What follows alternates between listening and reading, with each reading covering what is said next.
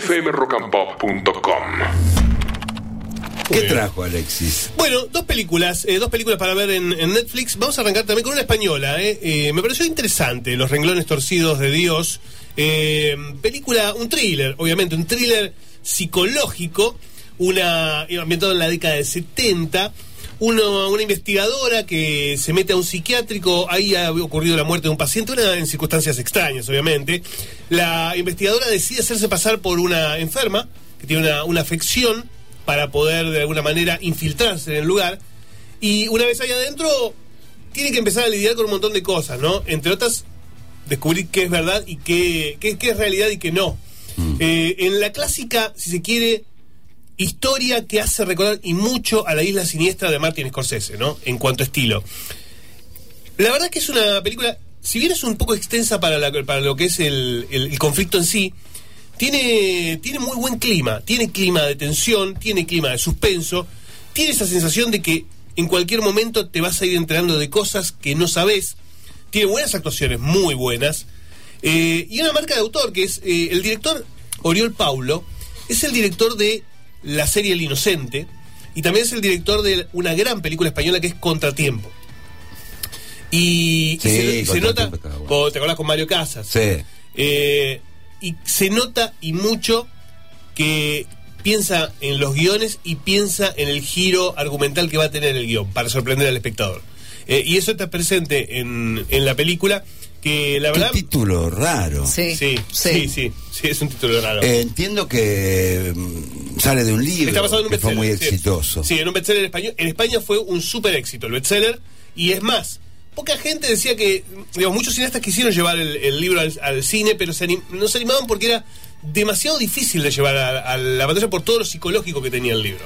No de los pensamientos de los personajes y demás. Pero si hay buen director. Sí, y está muy bien la adaptación. Así que Los Reglos Torcidos de Dios me parece que es una gran película. Está disponible en, en Netflix. Otra película que está disponible en Netflix que quería recomendar porque eh, quizás muchos piensan que es una película para niños y no es para niños, que es Pinocho de Guillermo del Toro.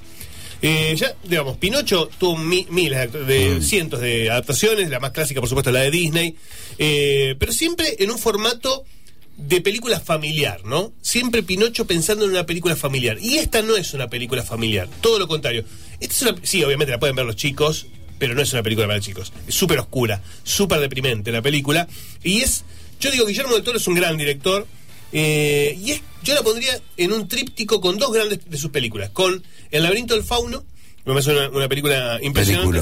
Sí. película. Y El espinazo del diablo. Me parece que esas dos películas que, que hizo en España, son las dos películas que hizo en España, eh, y que son de época y que tienen que ver eh, con la guerra. Me parece que esta Pinocho también la pondría ahí, porque está ambientada en, en la época del fascismo en Italia.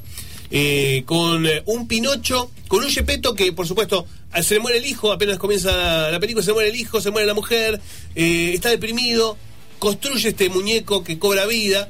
y- este muñeco eh, la, historia de, Pinocho y, las adaptaciones era siempre sobre la obediencia, ¿no? Esta cuestión de Pinocho tenía que obedecer a los mayores y hacer caso, hacer caso a su papá, hacer caso a Pepe Grillo, ¿no? ¿Para qué? Para ser un niño de verdad.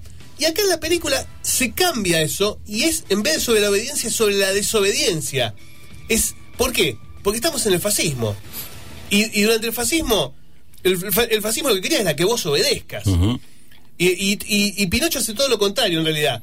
Necesita, tiene que desobedecer para salirse de ese molde. Y eso está muy bien metaforizado en la película.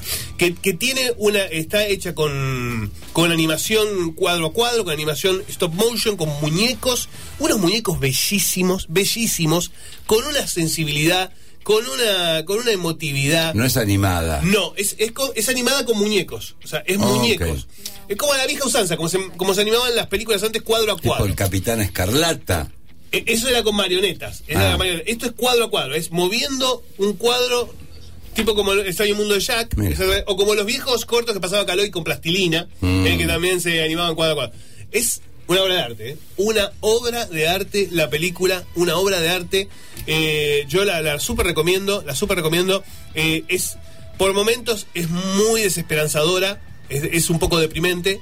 Pero, pero la verdad que uno se maravilla ante lo que hicieron los artistas, no solo Guillermo del Toro, sino los animadores que lograron darle em, darle expresión a esos muñecos de madera eh, y, lograr que, que, digamos que, que uno piense que está viendo realmente personas y no muñecos, ¿no? Así que la recomiendo mucho, Pinocho. Véanla, dense una oportunidad de ver una película totalmente distinta que para mí va a tener nominación al Oscar también. fmrockandpop.com. Conectate.